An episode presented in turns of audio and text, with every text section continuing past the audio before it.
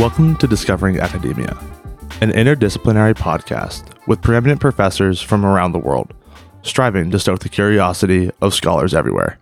Today we talk with Bruce German, a distinguished professor in the Food Science and Technology Department and director of the Foods for Health Institute at UC Davis. Dr. German uses human breast milk as his model to research the ever important question of how to improve human health via nutrition.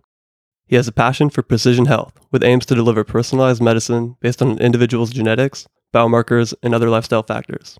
In this episode, we focus on babies' gut microbiome and how we no longer have critical bacteria that play a pivotal role in establishing lifelong health. Additionally, we explore the future of nutrition and potential avenues for revolutionary changes to our food systems. We hope you enjoy. Welcome, Professor Bruce German. Thank you for coming on today. Well, delighted to be here. It's very exciting. We'd love to start off by hearing a little bit more about your story. How did you get to Davis? How did you get where you are now? And broadly, what got you interested in milk? Yeah, great question. And actually, I started, I'm Canadian, uh, and started out actually in university, like everyone not really knowing what I wanted to do. Um, got involved in plant genetics, thought that that would be my career path. Um, but uh, a mentor uh, in Canada suggested I become a chemist. Uh, so I went to Cornell University uh, to see what was chemistry like, and I met John Kinsella, amongst other faculty, and he said, uh, importantly, well, if you do the chemistry of food, you'll learn chemistry and you'll also have an impact. And I thought, oh my gosh, that's right that would be cool. So, um, got my degree there, postdoc with John, then applied to a faculty position at UC Davis. And uh, my particular expertise originally was in lipid chemistry, dietary fats, and things like that. So, uh, when I arrived at Davis, I began to build a program in that, um, uh, and and was was interesting. Um, we did various things in relation to diet and and risk of heart disease. Um, actually, discovered that red wine phenolics have this interesting effect on, on LDL protection. Um, but then was uh, named to an endowed chair in food, nutrition, and health, which forced me to step back and think about the broad implications of, of what we knew about food, diet, and health, and a couple of things. I realized, A, we don't know much of anything. It's really discouraging how little we know. Um, most of what we know about diet and health that we've acquired over the past 70 years has been based on a single strategic goal understand the diseases of middle aged rich white men. And when I realized that, we had focused all of this research attention uh, on this one discouragingly narrow subset of the population, I said, wait a second, I have to go back and, and, and think much more broadly. And then, to an extent, said, well, if we're in the beginning of the genomics era, uh, if, if the way we have approached diet and health has been biased by, well, let's be honest, politicians and the desire to, to live a little longer, if we could get away from all of that human bias, what, what would we do? We, we would ask evolution. What evolved to be food? And the minute you do that, you're forced with a very unpleasant reality. Every organism has evolved under the constant Darwinian selective pressure to avoid being food. Mm-hmm. if you're delicious and nutritious, you're gone. so, so, so, and, and I mean, animals, fish, birds, they fly, they swim, they run away. Plants can't. So they've developed unusually clever strategies to avoid being food. So, so if you wanted to know how to, how to avoid being eaten, then, then, then there's lots of examples of that in the evolutionary landscape. Um, but if you really want to know what evolved to be nourishing, there's really only one thing, and that's this bizarre idea of mammalian lactation. And I mean, the mothers literally dissolve themselves to make a complete and comprehensive diet for their infants. And when you realize that generation after generation, selecting for components in milk from lactation, then, then you go, oh my gosh. And, and, and at that point, uh, I, I knew. As we pursued it, we realized nobody studies mothers and babies. It's, it's just outrageous. And so, mothers and babies and milk just became uh, the, the defining role of the rest of my career. And, and the only thing that bothers me day after day is it took me eight years to realize that. I want my eight years back.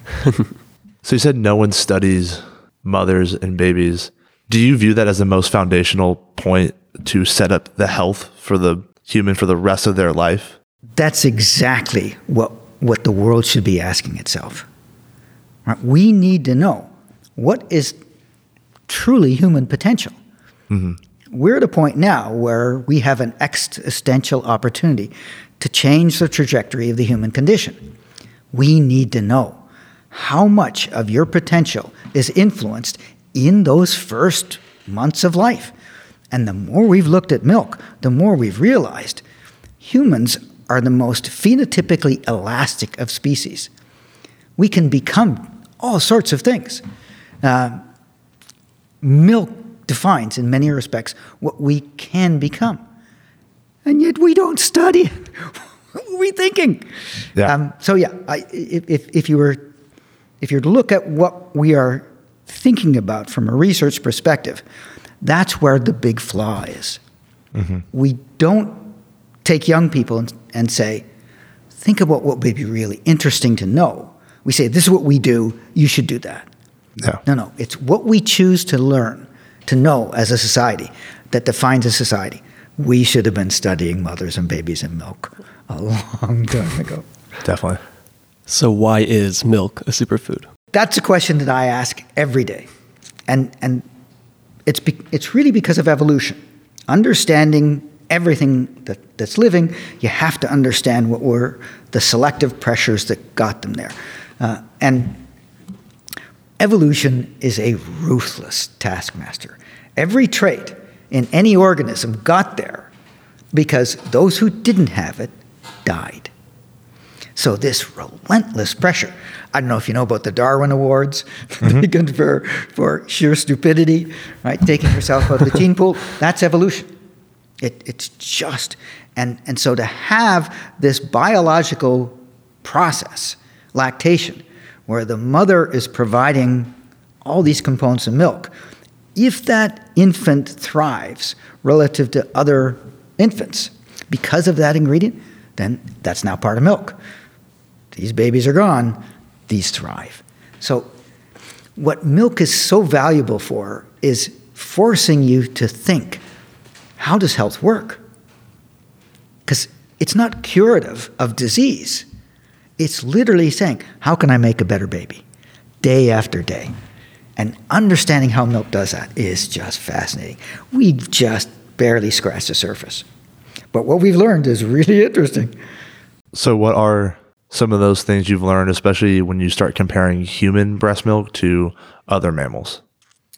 But actually, when you look at lactation and milk across species, it's amazingly common across all species. Mm-hmm.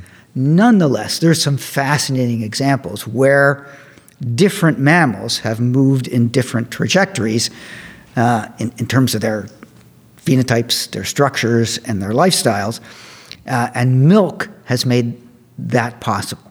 So, so one is the, the hooded seal. Hooded seal, uh, born in the North Atlantic on ice floes. And, and these seals are, are, are born on an ice floe right in the middle of polar bear country. And, and, and they're the hors d'oeuvres or the North Atlantic. Yeah. and, and so, how do you protect these, these baby seals from the polar bears? They have to lactate. The strategy that's developed is fascinating. Lactation is fast, it only takes four days. But in each of the four days, the mother seal passes to her infant seven kilos, 15 pounds of fat. At the end of four days, that baby seal is 50 pounds fatter. But what that means is it's got enough fuel that can go out and swim, learn to fish, free from the predators, polar bears. So lactation strategy in the hooded seal is to make this milk that's 70% fat. And Wow. it's brilliant. It's the most astonishing fuel transfer system in biology. So, so that, and, and we'd love to know how the baby seal maintains metabolic control Yeah. because it doesn't get diabetes, right? But it's not exercising, it's just sitting on that ice floe and it's gaining weight 15 pounds a day. If we could understand metabolic control, we could help people control their own metabolism. Every single mammal has a different story to tell. Humans, we still haven't broken all the codes of, of humans. Uh, they clearly have the biggest brain. Uh, Wouldn't you love to know how milk feeds their brain? We don't know yet. It's Yeah. astonishing. So, so one of the things that has we have discovered that has been instrumental in in helping us think about milk and how to study milk is remember the model mothers dissolving themselves literally to produce a complete diet for their infant. Everything costs the mother. If it doesn't help the infant the cost to the mother will drive it out of evolution. But if anything in the milk helps that infant succeed in its environment, it's hard to imagine anything under more positive selective pressure as food. So we're taking milk apart chemically, every molecule in it. And, and lo and behold, find out the third most abundant component in human breast milk is completely undigestible by the baby. Why would mothers dissolve themselves basically to make poop in their baby? So, so that was a wonderful catalyst for research. First, well, what are these things? All right, so one of the reasons why it's wonderful to be at UC Davis, we have some of the best people on the planet. So, what are these complex biopolymers? Carlito Lebrilla, the finest chemist on the planet. And he studies, builds analytical tools to be able to measure complex biopolymers. He, human milk, what are they? These undigestible molecules are carbohydrates. Mm-hmm. They're like fiber, but little chunks. And so Carlito developed analytical platforms to measure every single one of these complex polymers. And there's dozens of them. And they're really abundant. He developed analytical techniques so sensitive and so accurate, we can measure every single oligosaccharide, these complex carbohydrates, going into a baby and coming out of it. so it's it's so now we know what they are, mm-hmm. but that doesn't necessarily tell us what they do. So we had various ideas, and one of them was, well, if they don't feed the baby, they must feed something else. Well, Maybe they feed bacteria. Mm-hmm. So again, UC Davis, David Mills, world famous microbial ecologist. He studies microbial ecosystems from wine vats to the human intestine. Mm. We isolated these complex, undigestible carbohydrates from breast milk, gave them to Dave. The bacteria grow on them? I was certain they did. Mm-hmm. They don't. he tried bacterium after bacterium. They do not make bacteria grow. We found one. Bifidobacterium longum, subspecies infantis. And when David analyzed the genome of this bacteria, lo and behold, gene after gene encoding enzymes to break down and access all the sugars in the complex carbohydrates of breast milk. That's when we realized these oligosaccharides in breast milk, they're not feeding bacteria. If they fed all bacteria, the baby be at peril. Yeah. It'd be a huge threat. No, no, it feeds one. Make sure that that baby is protected by feeding this one bacteria. So we then began to look. The babies have this. Um, to our horror, uh, they weren't. Uh, we found out that babies basically lost it. Over the past hundred years, antibiotics, cesarean sections, infant formula, hygiene have gradually eliminated this bacteria. So most, most babies don't have it anymore. Is this a U.S. thing or internationally? If you look where modern medicine has not yet reached, then all the babies there have Bifidobacteria longum subspecies infantis. But everywhere modern medicine has gone, then we've inadvertently lost it. And so we immediately said, oh, we found something that wasn't there. How did we do that? Is because we saw the oligosaccharides. This infantis clearly evolved to consume them. It should be in babies. It's lost. And then we had an, an, obvious question well, can you put it back? Mm-hmm. right? It's lost. And so that, that's when Mark Underwood, uh, who was head of neonatology uh, at the medical school, uh, taught us how, how tragically threatened premature babies are. So they're typically born by cesarean section. That means they're born sterile. He takes them sterile, puts them in an incubator, and they begin to acquire bacteria that will live on and in them for the rest of their lives. And where are those bacteria coming from?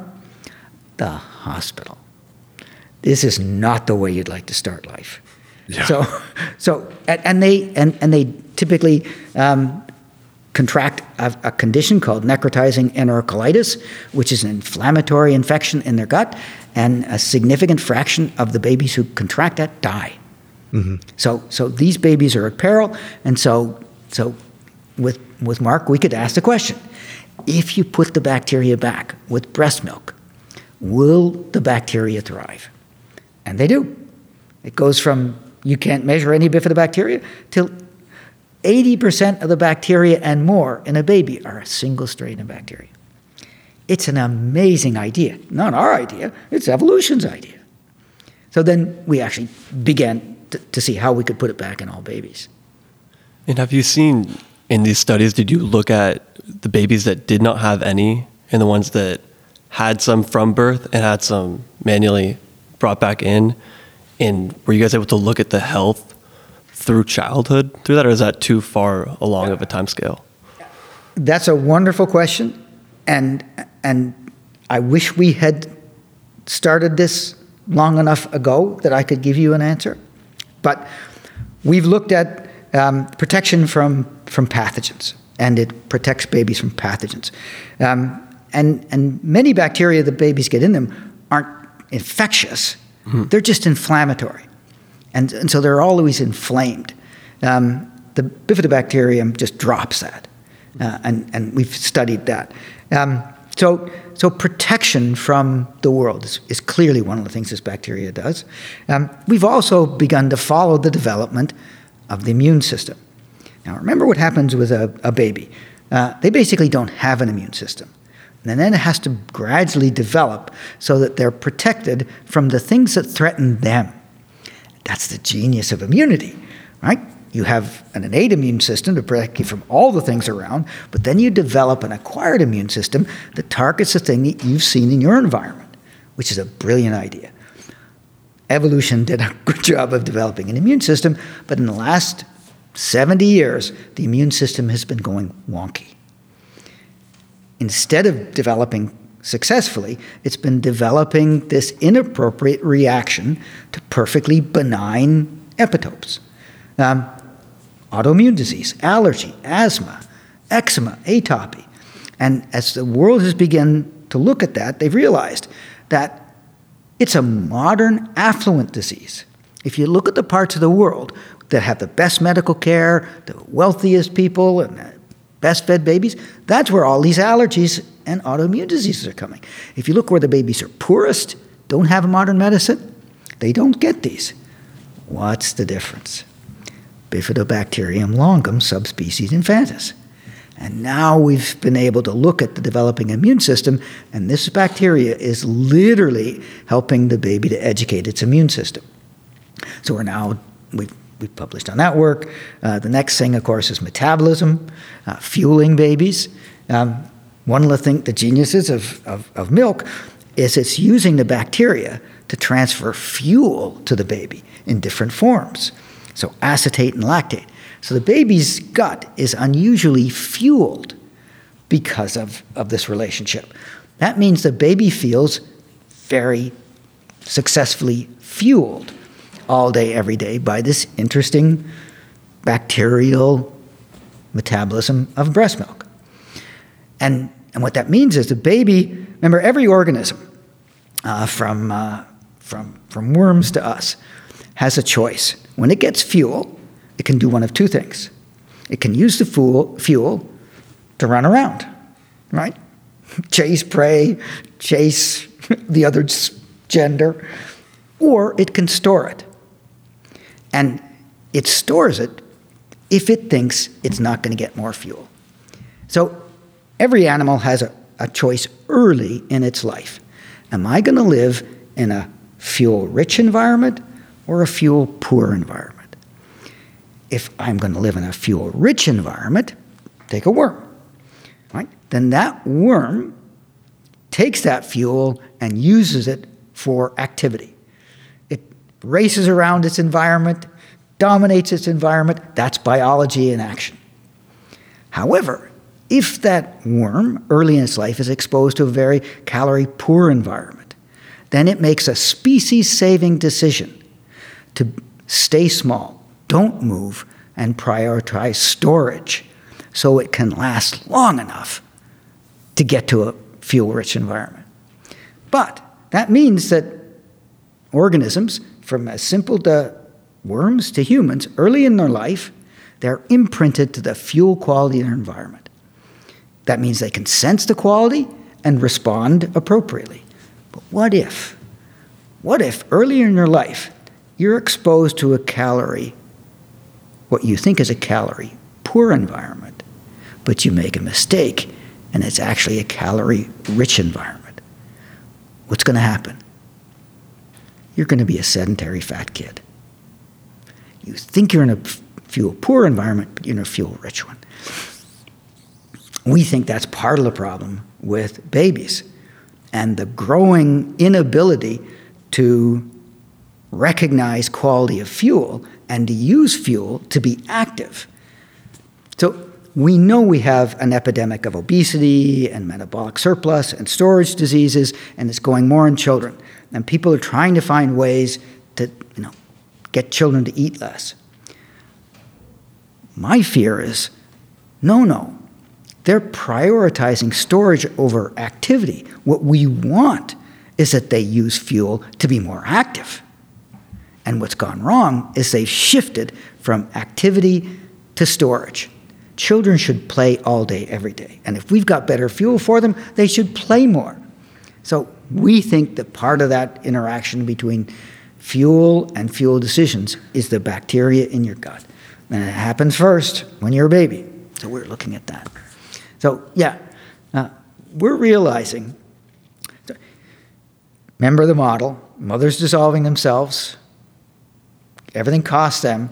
So, there is as much complex oligosaccharide, undigestible carbohydrate in breast milk as protein. From an literally evolutionary perspective, it's as important to feed the bacteria in the baby as the baby. So the bacteria are fundamentally important. You have to feed them correctly and you have to get the right bacteria. So it goes fat, then it goes protein and Carbohydrate. carbohydrates that you can't digest. and then fiber. Yeah. Would so you- sugars you can digest, okay. right? And they're they're good fuel supply. Yeah. Complex carbohydrate, you only access those calories if carbo or bacteria in your gut Mm-hmm. can access them. But that becomes another source of fuel. Okay. So you can digest it afterwards. After the bacteria break it down a certain Yeah. level. They actually release metabolites. So in a baby that's being fed breast milk with the oligosaccharides and it's got bifidobacteria infantis, then it's producing that bacteria is producing acetate and lactate. Acetate is the basically the primordial fuel molecule. Uh, it, it's a precursor for most biochemical pathways. It's a wonderful fuel, and it produces lactate. And lactate is the fuel of neurons. Yeah. so if these babies, can, if they don't have the bacteria to break down what the third or fourth largest component of milk, Goes right out the diaper. so are babies being overfed now to make up for that like lack of fuel? Well, we think they're they're being m- misfueled. So, overfed in, like, the wrong- the wrong things. Yeah. Right. So they're using protein as fuel instead of these. Isn't that an incredibly inefficient way to like break down proteins versus Oh, yeah, carbohydrates? you, would, you, you don't want to. Yeah. You want to use your proteins to, to build baby. Yeah. How long does the bacteria last in the gut microbiome? Yeah. Well, great question. Now, and, and we think that's also the genius of, of this process. So, so as soon as the baby starts breastfeeding and it has infantis, then infantis completely dominates that microbial ecology. It's just full of this one bacterium. And as long as you feed breast milk, that bacterium stays high. But then as a baby begins to wean and convert to other foods, then bifidobacterium infantis goes down. And once you stop breastfeeding, it goes away. How long should we breastfeed? It's a wonderful question. Um, historically, humans have, have consumed breast milk as infants up to a, at least five years of age. Do you know anyone breastfeeding until five years old? No, the vast majority of people are ending breastfeeding three to six months. Oops. How can we create a breast milk alternative that matches the mother's milk, but also allows women to no longer be breastfeeding? Because I know a huge part of women empowerment is allowing them to give formula because they no longer have to breastfeed it. They can do plenty of other different things now. So how can we create a proper formula to feed the child and make them as healthy as possible for as long as possible? Well, I mean, in order to answer that question, we first have to say, well, what is lactation, the mm-hmm. process, and what are all the things? Because milk, the minute you say milk, you've reduced milk. Right? You've reduced it to a single term, and that's wrong. Milk changes. Milk changes from the beginning of one feeding to end of that feeding, from the be- day one to, to, to day two, morning to night. It's a remarkable communication between mothers and babies. So the first priority should be to help every mother to breastfeed, to be as healthy as possible when she has a baby, and to be as healthy as possible when she's lactating, so she's supported. So she and the family, so a priority for the entire society is to have every baby as much as possible uh, getting breastfed. There are obvious limitations for, for, for multiple reasons. The more we can understand how milk works, the more we can start to, to provide alternatives. But we want to make sure those alternatives are genuinely delivering the composition and the function that, that babies need. Are they right now? No. Unfortunately, um, the complex oligosaccharides are not possible, although people are pursuing biofermentation systems to be able to make them in the diversity that they're there and the abundance, so that every baby can at least have, have, have this dimension. Yeah.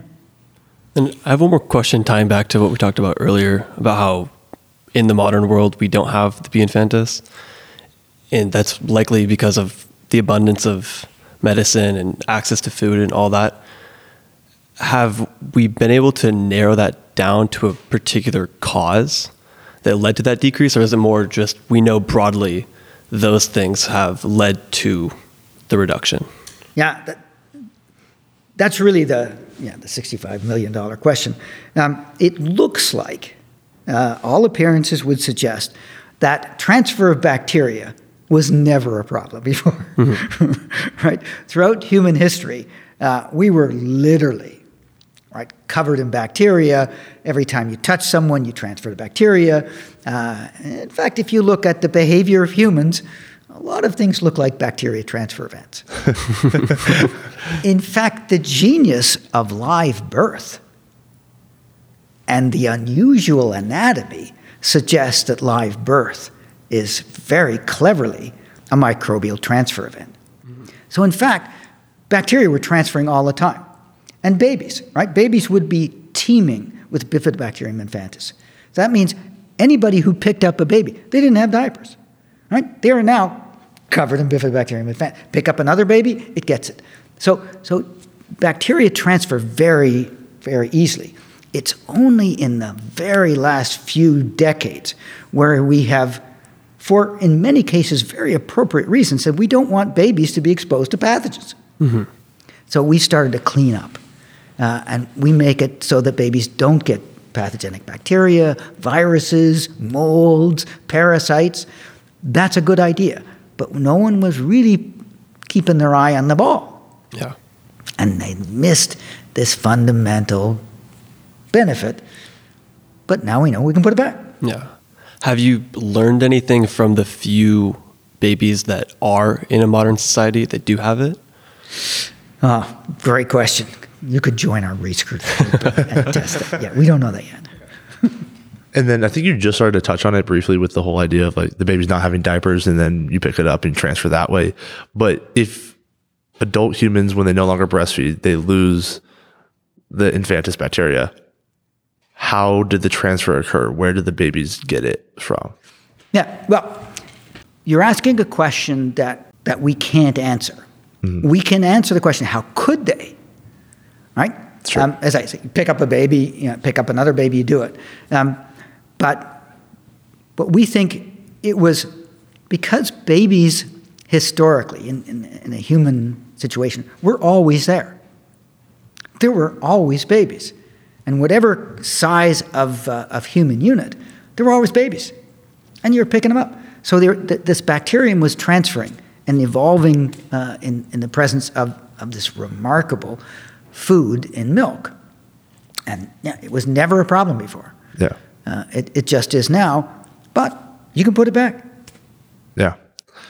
Before we start to transition, can you explain just how problematic being inflamed is?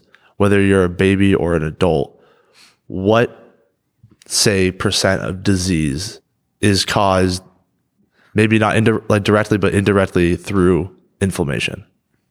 Oh yeah, that that is the multi-trillion dollar question. um, and so so the immune system uh, is is is this is the reason why we're here, all right? And the immune system has to literally sit there, quiet, not doing anything until you're threatened, and then it has to respond, grow, divide appropriately, and attack the threat. And that doesn't matter whether that threat is viral or bacterial or parasitic. Your immune system has to be able to do all these amazing things. And it, it does most of them extremely well.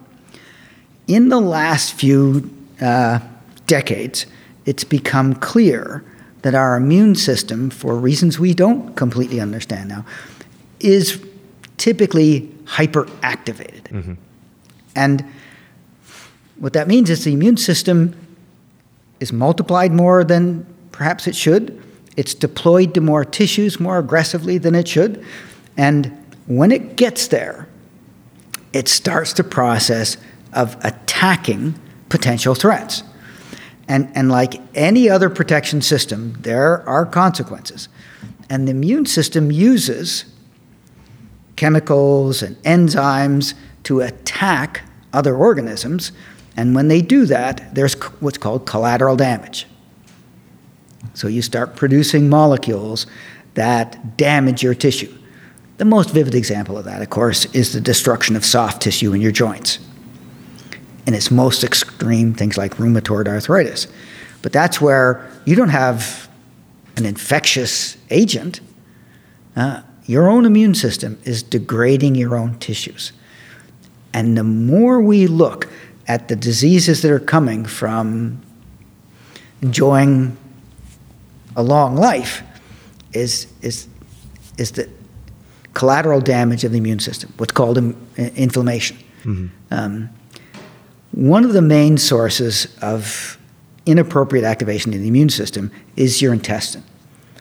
We've made this pact with microbes over the, you know, the millennia of, uh, of animals that we harbor bacteria in us that help us to digest.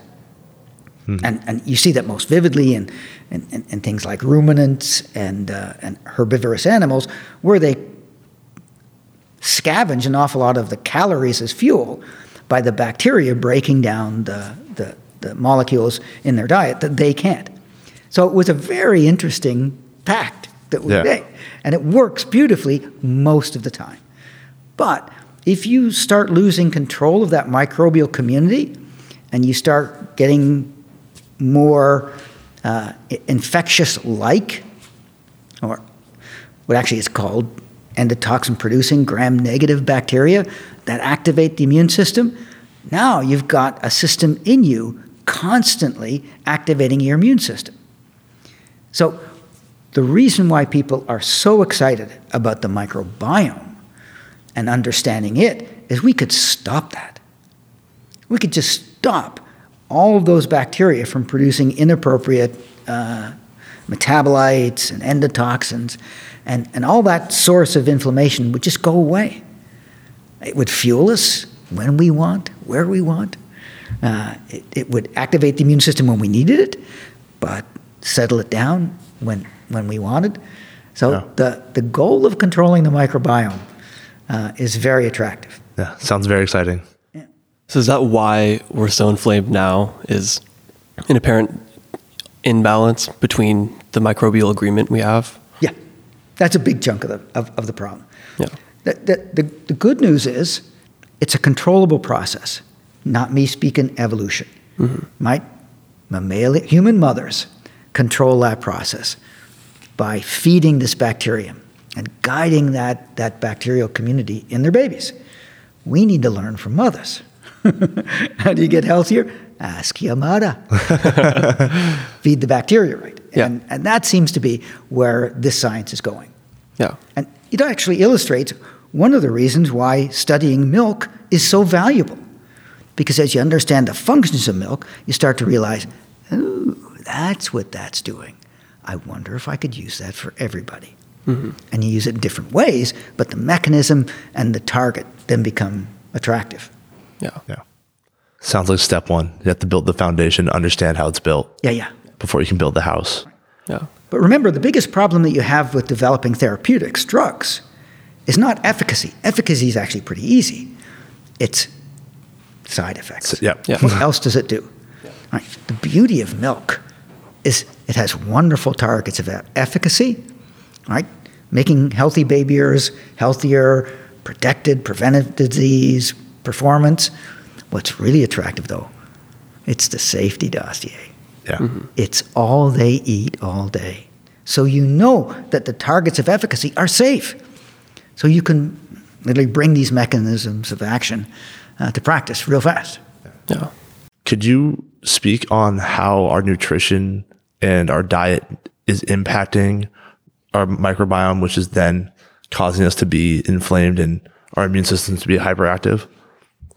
Yeah. So, so again, we can use milk as the mm-hmm. model.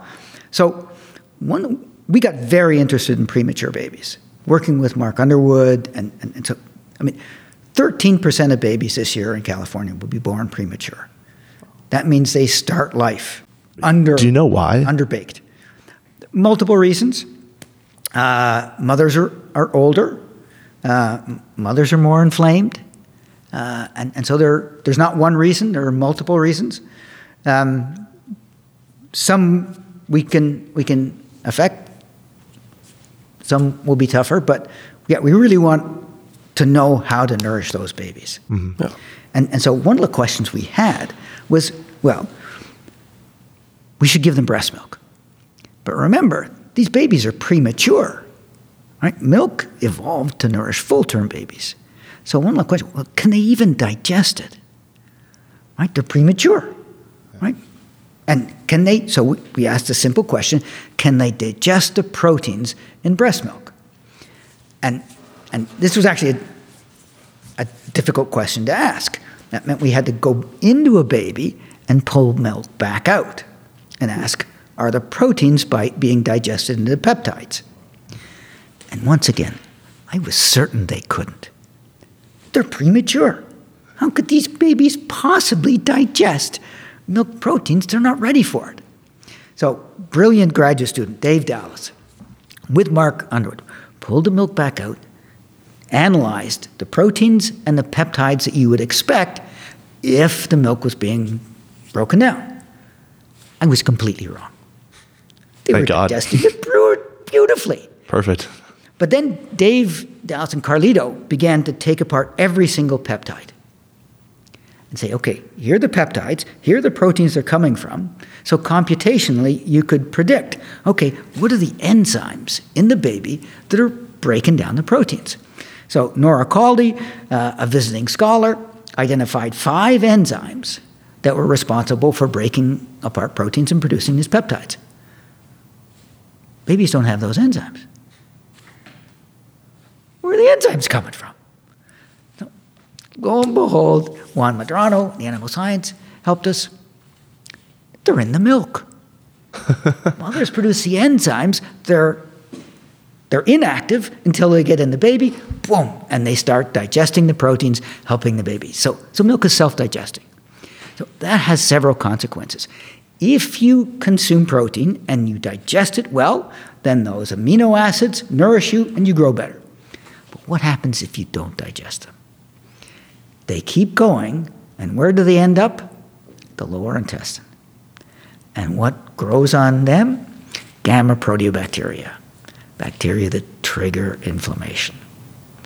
So, how do you make sure that you start this process of getting the bacteria in you right, and the right one's growing, producing things you want, the wrong one's inhibited? One of the ways, get them the right carbohydrate. Another way, keep the protein away from them. So you have to digest protein right. When is that difficult? When you're older. The elderly have problems digesting proteins. Mm-hmm. So the horror of when you get older is you're beginning to move towards net protein muscle degradation. You want to provide enough protein in their diet so they keep their muscle strength up. That's critical. The longer you can run and play, the healthier you'll be, the longer you'll live. Unfortunately, if you give them lots of protein and they can't digest it, what happens? It ends up going to the lower intestine, feeding the wrong bacteria, stimulating inflammation. What does inflammation do in the elderly? Accelerates protein breakdown in their muscles. So we need to be able to deliver the right proteins and the means to digest them. Again, how would you do that? Ask your mother. get the right enzymes. And then, isn't there also an issue with inflammation in Alzheimer's? Oh yeah. Once once inflammation starts going uh, in your joints, it's, it's it's joint problems. In your brain, it's neurodegeneration. Uh, yeah, uh, the destruction of your body by your own immune system is devastating. Uh, and and we now know it's all connected. Uh, and and remember, there's a lot of bacteria in us. Yeah. They're small, but there's a lot of them. So you get the wrong ones, it's not pretty.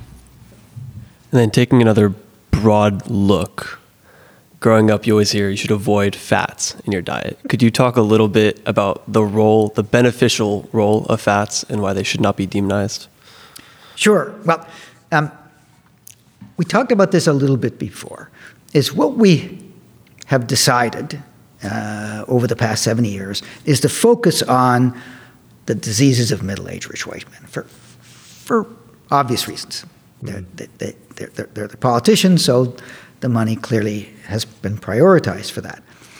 If you take all aspects of health and distill that down to what affects a couple of biomarkers of risk of heart disease in men, then you can be confused that something that would raise cholesterol in blood would be a threat and a risk factor for heart disease. It would certainly look that way. And that's what happened. So, certain saturated fats do raise the, uh, the levels of, of cholesterol carrying lipoproteins in blood. And that seemed so simple and yet so compelling that we were just overwhelmed by that as a strategic model for health. If you want to get healthy, get your cholesterol down. No one ever sat down and asked the simple question well, is that really true? Right. First, is that true for infants and children? Are they really a threat of heart disease when they're young? No. right. But something even more discouraging So if you look at the big trials that were conducted early that, would, that established that the amount of cholesterol in your blood and the risk of heart disease were very closely coupled, those studies all consist of one gender. Which one? Male. We didn't even measure women. And lo and behold, it turns out that in studies done around the world more recently, guess what? That simple relationship between the amount of cholesterol in blood and the risk of heart disease isn't nearly as clear. And in fact, some large clinical trials have shown that in women, the risk of heart disease goes down as their cholesterol goes up. And even more tellingly, the risk of heart disease as they increase the amount of saturated fat in their diet goes down. Yeah. Could you get a little bit more nuance when you're talking about cholesterol? Because there's the differences between HDL, LDL, because I think that's really important. Right. So, so it turns out your cholesterol is carried in different lipoproteins in your blood. Uh, it's an insoluble molecule, so it needs taxis to move it around. Uh, we have different vehicles. Uh, and, and it turns out that LDL are the cholesterol carrying particles that deliver cholesterol from basically the liver to peripheral tissues. Mm-hmm. So, so and, and cholesterol is a, is a valuable molecule. Uh, many tissues need it, and so the LDL delivers it to them. Um, if someone has very high levels of LDL, that LDL continues to circulate and it can get old and damaged and start the gradual process of accumulation of LDL in immune cells in an inflamed artery wall. So, actually, heart disease of LDL in men is, is a gradual accumulation of, of LDL cholesterol in an inflamed artery wall. But there's another lipoprotein, HDL, that carries cholesterol from peripheral tissues back to the liver to be excreted. Mm-hmm. And HDL are fundamentally important for what we'll call detoxifying. Um, heart disease in men typically, though not exclusively, uh, is driven by high LDL. Heart disease in women is driven by low HDL. So, what you'd really want is high HDL that will take the cholesterol out of your tissues and your artery walls and excrete it. Um, we don't know how to increase HDL in blood. But all indications are the best way we know of now to do it is with fat in your diet, mm-hmm. the right amount. Yeah. Right? Can I design a diet that's got so much fat and saturated fat that's deleterious? Of course. Is that a reasonable amount? No. What we need to understand is that health ultimately is going to be precise, it's going to be personal. We all differ. We differ from some very obvious ways male, female. We differ in activity, we differ in age. And so we're going to have to develop ways to measure people so that we can say, this is what's appropriate for you. Yeah. I was listening to a few other doctors speak on this, and they were kind of saying that high LDL levels aren't inherently bad. They become bad when you don't have the proper triglyceride to HDL ratio. So, or if you just don't have enough HDL at all, how should people think about their blood work and like their lipid panels and all of those things? Because if we're only focusing on, oh, you have to lower your LDL, you also said LDL collects on an inflamed artery. If you have high LDL, but your arteries aren't inflamed, are you at risk? Um, again, great questions. The more we try and simplify and say one piece of advice for everyone, the more we can run into trouble. Mm-hmm. Uh, so, so LDL is is a, a simple particle, carries cholesterol. Um, if you make LDL but you clear them quickly, all evidence is there's relatively little risk. Mm. Um, as long as you have good levels of HDL. Yeah. If your HDL, the best predictor of heart disease is not LDL, it's HDL. If you have low HDL, you're, you're in trouble. In fact, the best predictor of longevity is high HDL. Not just in humans, in dogs. so we need to understand how we can improve HDL, uh, the, the amount and, and their function. Uh, and needless to say, uh, we're trying to understand how breast milk helps the HDL in babies. Have you started looking at the ApoB protein? Uh, we, we've been looking at all the lipoproteins in babies. Mm-hmm. Um, I, I hate to say it this way, but we really only care about babies. Okay. yeah. yeah. People have been looking after rich white men for a long time. Mm-hmm. They're in good hands.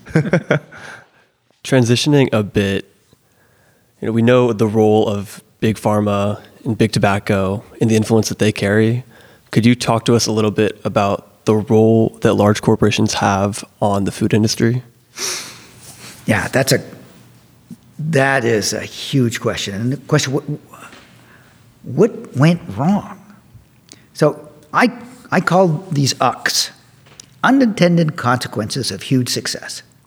so at the end of the 19th century, this our, our society and many others were going through a massive transformation. They were moving from agrarian, rural populations to urbanized populations. In a food sense, that meant you were getting your food from your neighbors. Right? They, they, they grew one thing, uh, they raised another, uh, you traded, you knew the source of food, you relied on it, they were neighbors, you could trust them. Then we went urbanized, and now we were several degrees of freedom away from our food supply. And it all had to be brought through supply chains and held in uh, what can only be described as scarily unhygienic conditions. And so at the end of the 19th century, the number one cause of most morbidity and mortality in the United States was bad food. And it was a disaster. Uh, and, and of course, it was cutthroat, competitive, um, and, and, and there didn't seem to be any way that you could make food safe. It was carrying disease, it was adulterated, it was, it was just a mess. And then emerged the branded packaged food product model. So companies could package a food product, put their label on it, and say, trust us, this food is safe. And that loyalty to the brand, which was happening in all sorts of industries, was particularly effective in food. Because now I could be guaranteed that that food I was buying was safe. So I would invest in more. The price would go up. The more people recognized that, the more money went in so you could research how to make food safe, and that worked. So the branded food product model incentivized the food industry to become safe. And we've done a beautiful job. I mean, the food industry has taken that branded product model to wonderful success. Works for food safety because an individual food is either safe or not. Mm-hmm. The problem is that was so successful that now that pervades everything. Now, the problem with food is not acute safety. I'm going to get botulinum from this. it's, it's I'm getting obese, diabetic, hypertensive, mm-hmm. inflamed. Diet and health is now the problem. The problem is we're stuck with the old branded food product model. So the attempts were made to incentivize the food industry, and they were complicit in this. Well, we'll put stuff in the food that makes it better for you. Operating on the basic assumption that an individual food is healthy or not. Well, that's nonsense. You're healthy or not because of your entire diet. Mm. It's the diet that matters. And of course, we know that a diet for one person is different from another. It's completely at odds with the business model that is massively successful the branded packaged product. So, what we have to do is incentivize somehow the food industry or maybe another industry to become the stewards of health. Hmm. And, and when that happens, it won't be that they're selling food products, branded, packaged, labeled, colored They'll be selling health. It'll be individual, be personal. And, and there's a metaphor that, that, that we use. Um,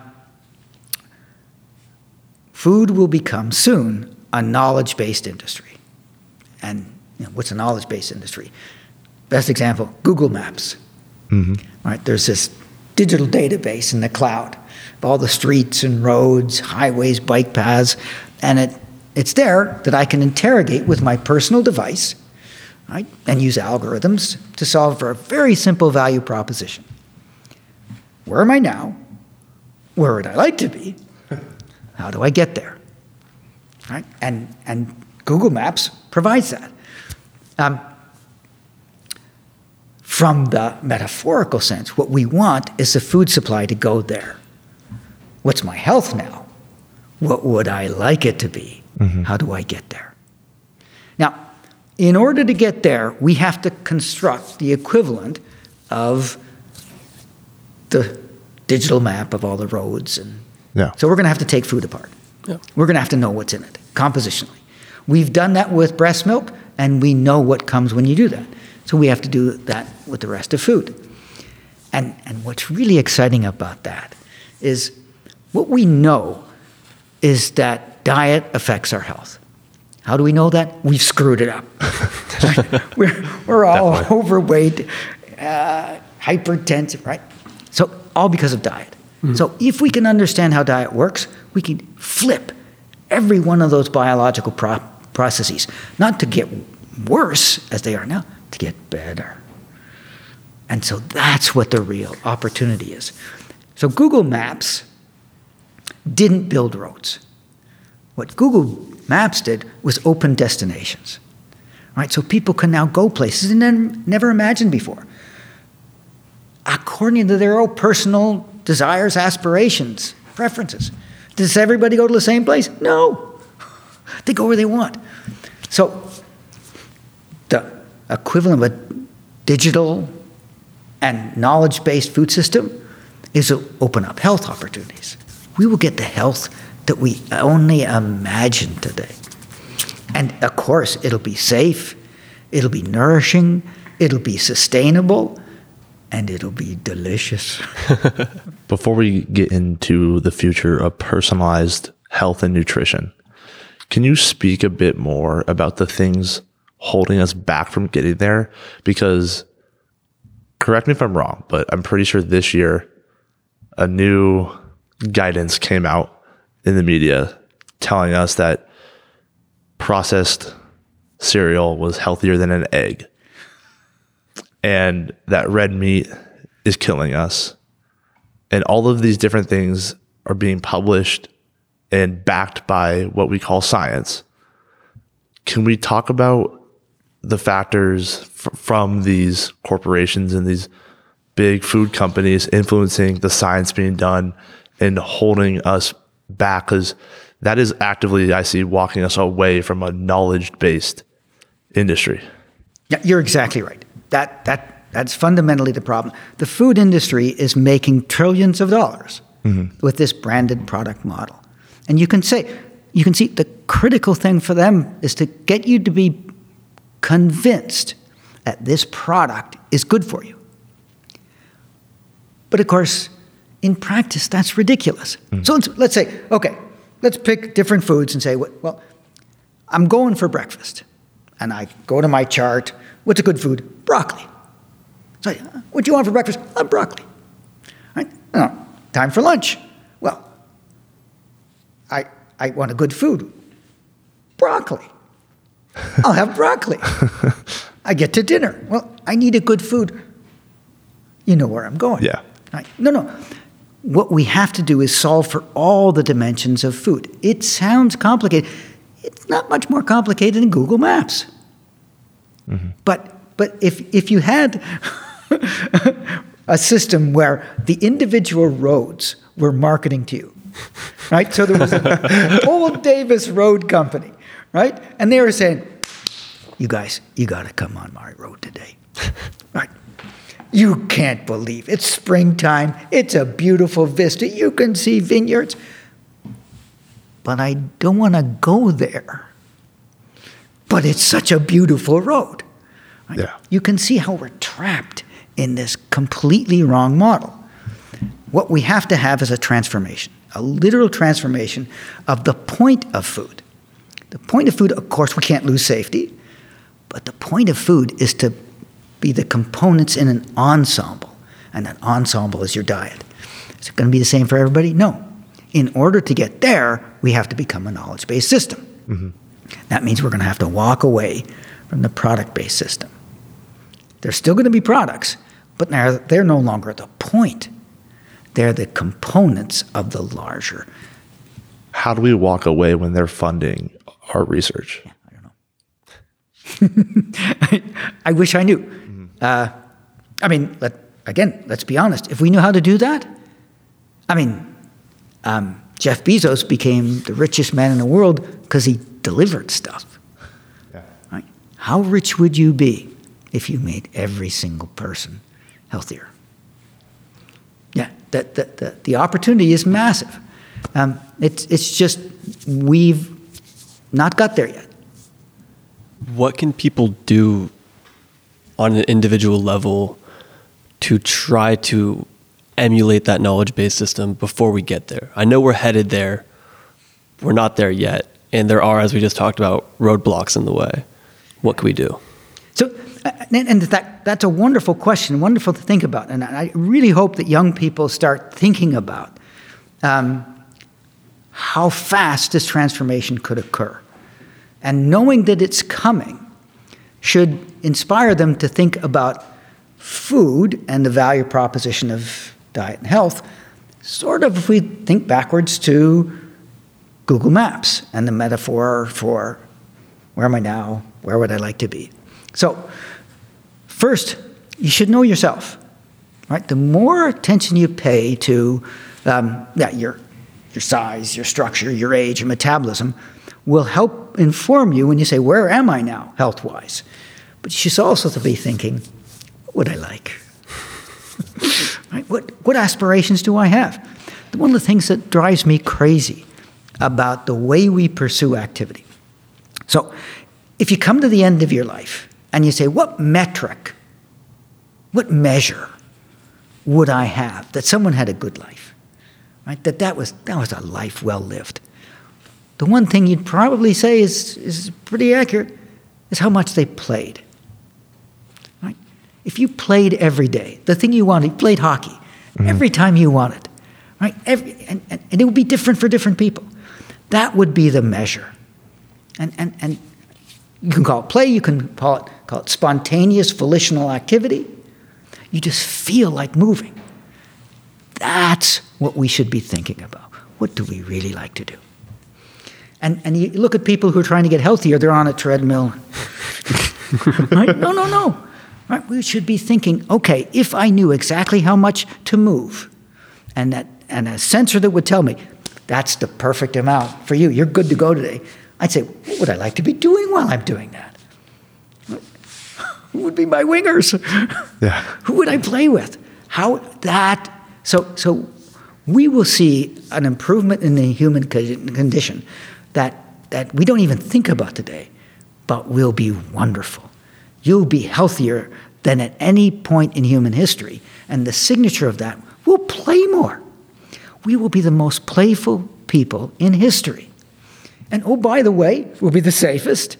We'll be, we'll be producing food in the most sustainable way, and everything we eat will be delicious.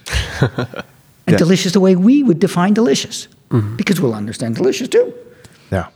Could you keep expanding on what some of those future technologies might look like? You've just mentioned, oh, there'll be a sensor, but what are some of those things, or where do you want to see the future of health technology going? Yeah, well, we already have a, have a diagnostic industry that tells you about your disease status. And, and so we know to a certain extent what, what that will look like. Um, but what we want to do is just change what we're measuring. Um, frankly, uh, I'm, I'm okay with a clinician telling me once a year the status of the things I, am afraid of. I, I don't want to be reminded that on my phone every day. No, but the things that I aspire to do, um, that that that means I can play more hockey. I can I can play more with my grandson. Uh, I need to know what I have to do to do that more. Mm-hmm. And so it's the things that that that can measure uh, those incremental improvements in my performance, my ability to, to play and, and enjoy, and and they're they're not all going to be life and death. In fact, most of them are going to be pretty small, mm-hmm. but that but they're going to be exciting, and and so um, you're going to you're going to be able to measure things like what do I find delicious and why.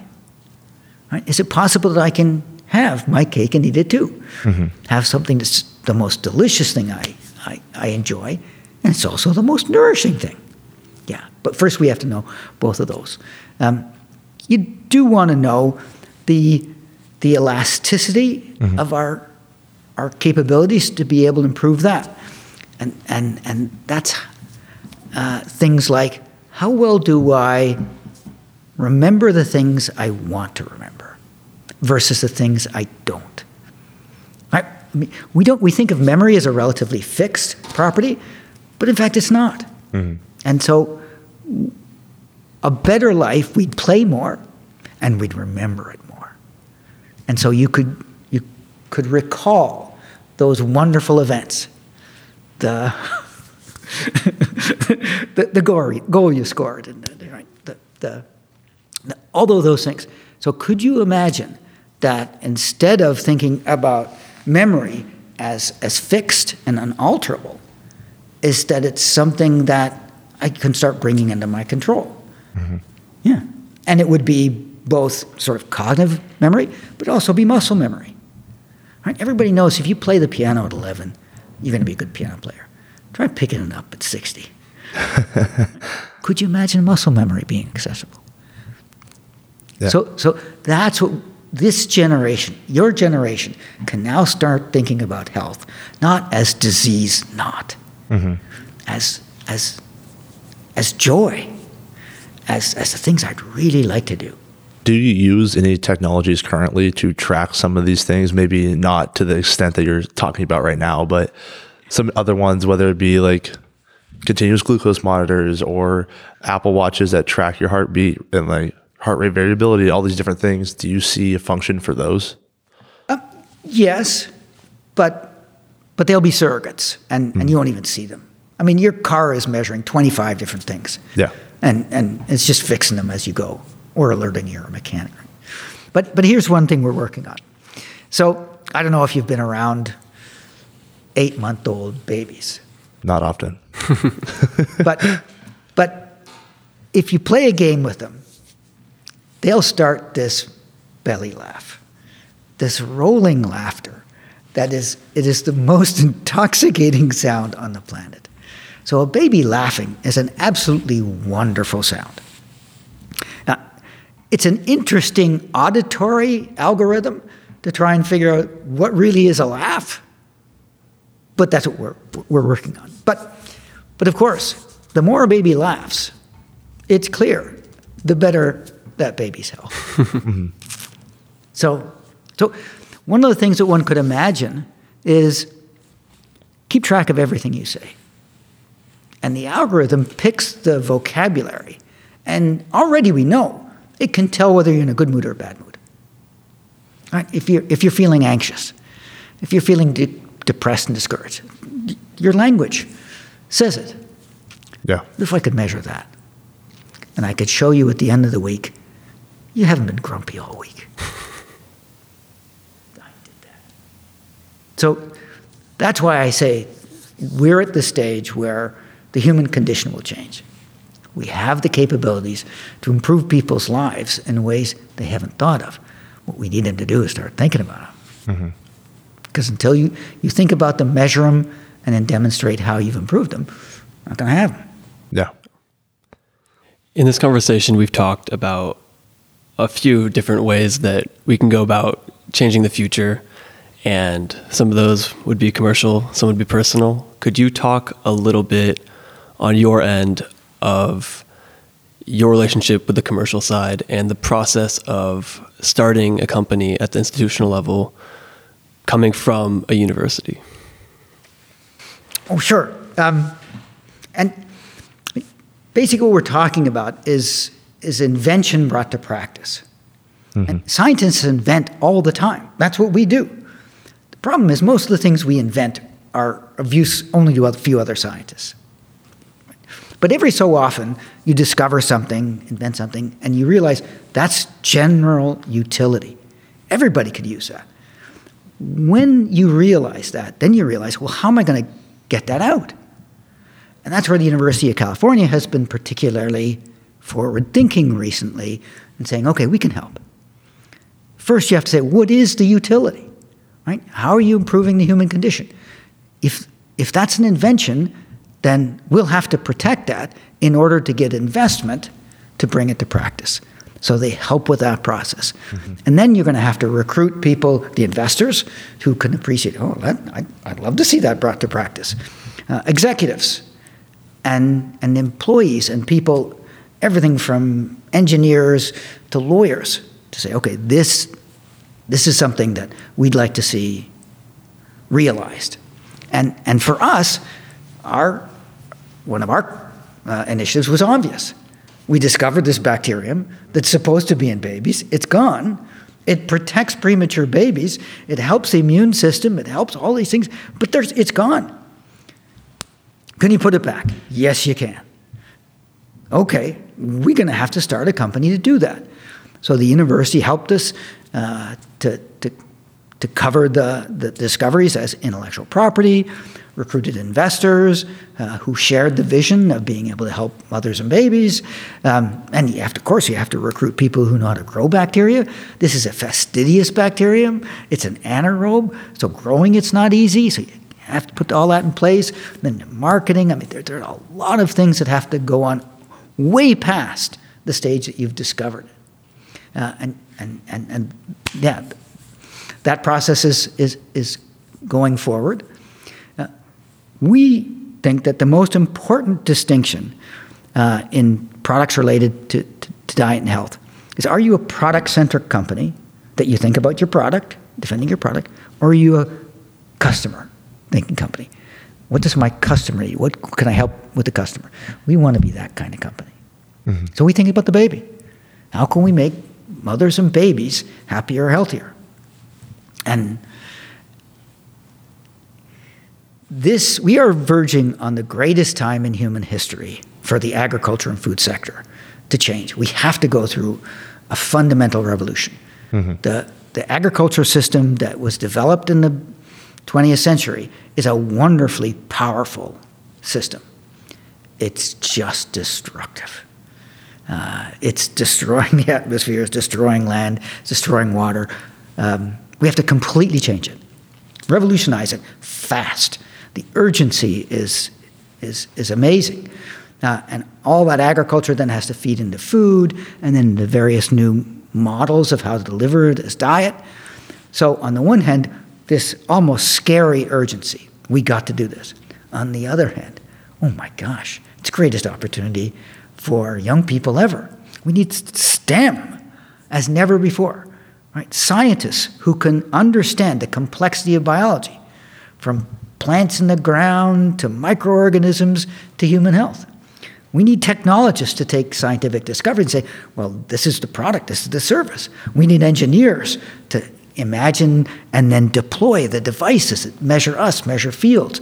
Right? And then, of course, mathematicians. Oh, to be a mathematician today.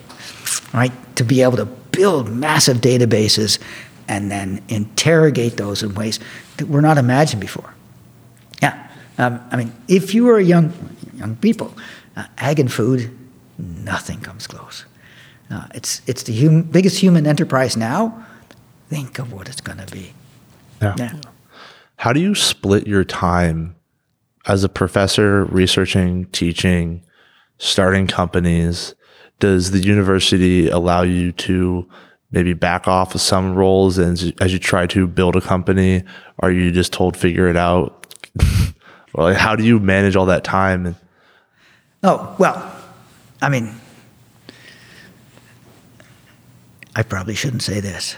I I shouldn't be paid for what I do. I I should pay to do it. Everything is. I mean, you get to do what you want. Um, And, and they're all reinforcing. Um, the research requires young people, and so the classwork feeds back and forth. Mm-hmm. And, and the minute you find something that has general utility, then you immediately, now the experience, the urgency to get it out. And, and this is the most amazing university in the world for that. Mm-hmm. Like all these. I, I came out of childhood with two convictions. Now, I was one of those pain in the ass kids who kept asking why, right? That skepticism. But I, I played ice hockey as a kid. So the diversity of a team and getting teams to work together.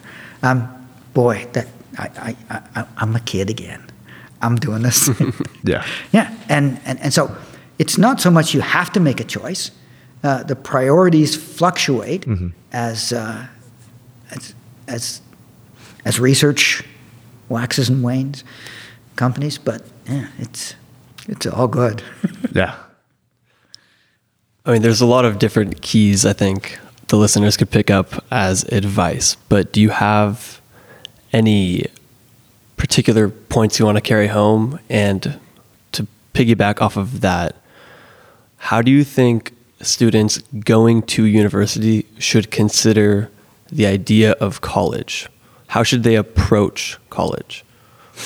Oh, that's a good question. Yeah. Again, we are at, the edge of the most amazing explosion of technology in human history, and it will improve the human condition. We're not keeping it steady, we're, it's going to get better. But we're going to need people in all disciplines to race forward with the kind of ambition that, that the opportunity uh, deserves. Um, they should pursue what they like.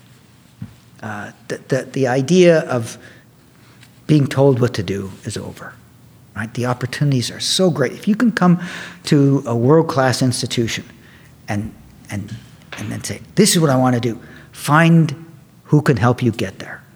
Uh, expose yourself to as much as possible so you can see, oh, that's what I like. Uh, but I mean, there's such a range of things that need to be done, and every one of them is exciting. So I, I would say to students, um, imagine the world you're going to change and, and make a better world, make better people in it. Um, and then just find the people around you who can help. Uh, some of them are going to be senior faculty, some are going to be your peers. Mm-hmm. Uh, yeah. Uh, ambition, bold. Right? Don't wait. I spent eight years studying heart disease and, and fat. I want those eight years back. I want those eight years for the milking babies. Thank you so much for coming on today. It's been a great conversation. Oh, no, no, this has been great fun. Thank you, Professor Bruce German. To continue your learning, go to our website, discoveringacademia.com. There, you will find the show notes, resources mentioned, ways to get involved, and much more pertaining to each professor. If you enjoyed today's episode, please subscribe, leave a review, and join our newsletter to stay up to date. Until next time.